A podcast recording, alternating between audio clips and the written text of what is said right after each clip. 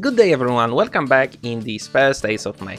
I hope you're enjoying the sunshine as much as I do. Those warm days are really the overture to even hotter season which is right around the corner.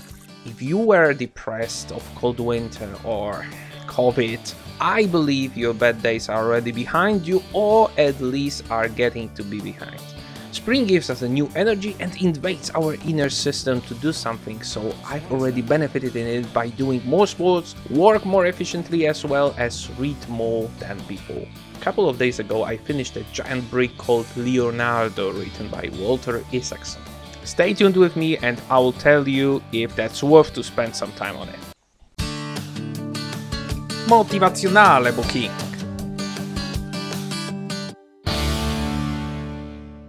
Walter is a famous figure, yeah.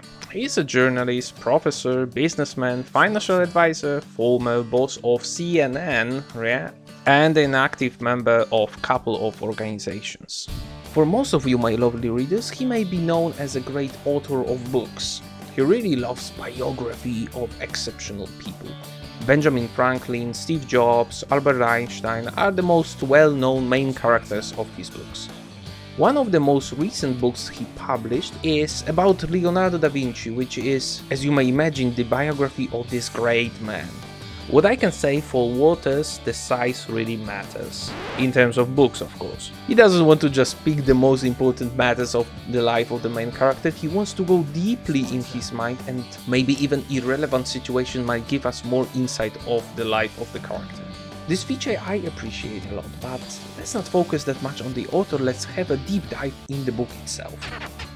As usual, I start with a physical description of the book, and you may probably find it repetitive, but I feel that it must be said to show you what you're going to see.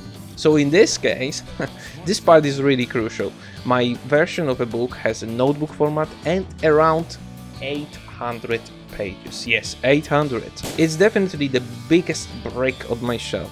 Do not discourage you, the plain text is around uh, 730 pages and the book has uh, plenty of pictures, so take it as a good token. Anyway, it's still the biggest one on my list and my old record of biography of Putin was broken this time.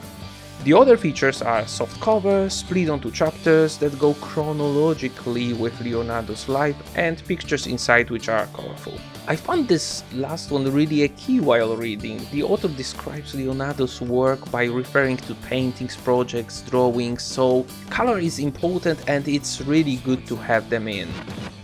Some of you may ask why I should spend my long evenings reading the book I'm not able even to finish.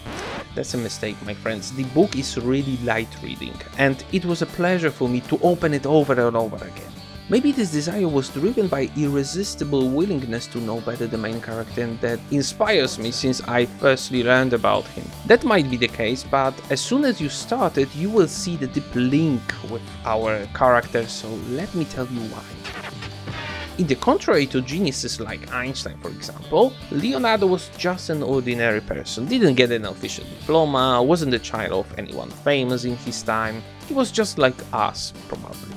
To say even more, he struggled financially, but the most important thing we love Leonardo for is that he was thinking about great ideas, extremely innovative back then, but most of his thoughts stayed either in his mind or on paper and had never materialized.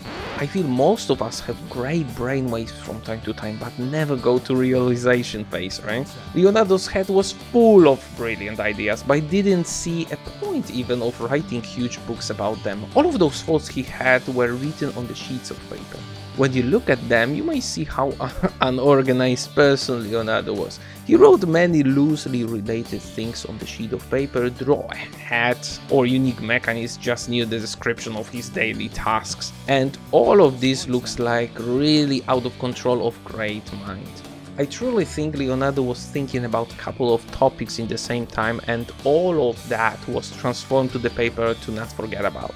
The other thing which might help us to like it is Leonardo's behavior and attitude to life. He liked animals, he was a happy-go-lucky person, didn't care about contracts. yeah, when he started to affect the order, he usually didn't finish it and that behavior pissed off people.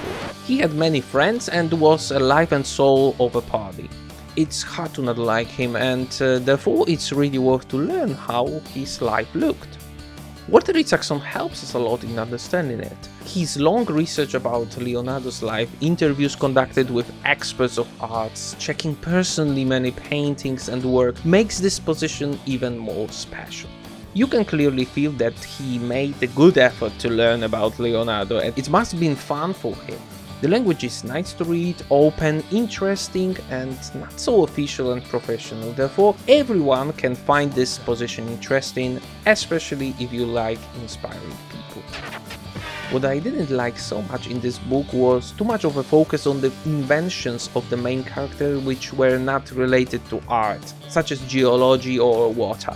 I know, I look like an ignorant right now, but maybe it's just me who would skip this part and leave it for somebody for whom this might be actually the most interesting bit. So this is my personal impression. Format might not encourage to open it, which is the second drawback, but I believe some of the topics could be condensed to have more user-friendly volume. So having all pros and cons in mind, my overall rating is still very high, 8 out of 10. Really interesting piece of work, pretty light to read, and the description of the main character as a normal person makes that even easier to go through.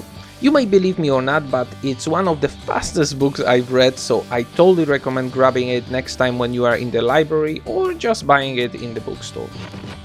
Thank you very much for being with me. I trust you found that review useful and it helps in decision of buying that book. The days are getting warmer, so take a chair or a blanket outside and read surrounded the nature because green color helps in overcoming stress and just feeling better. I'm just running out to do so, so hear you next month and have a great time with books.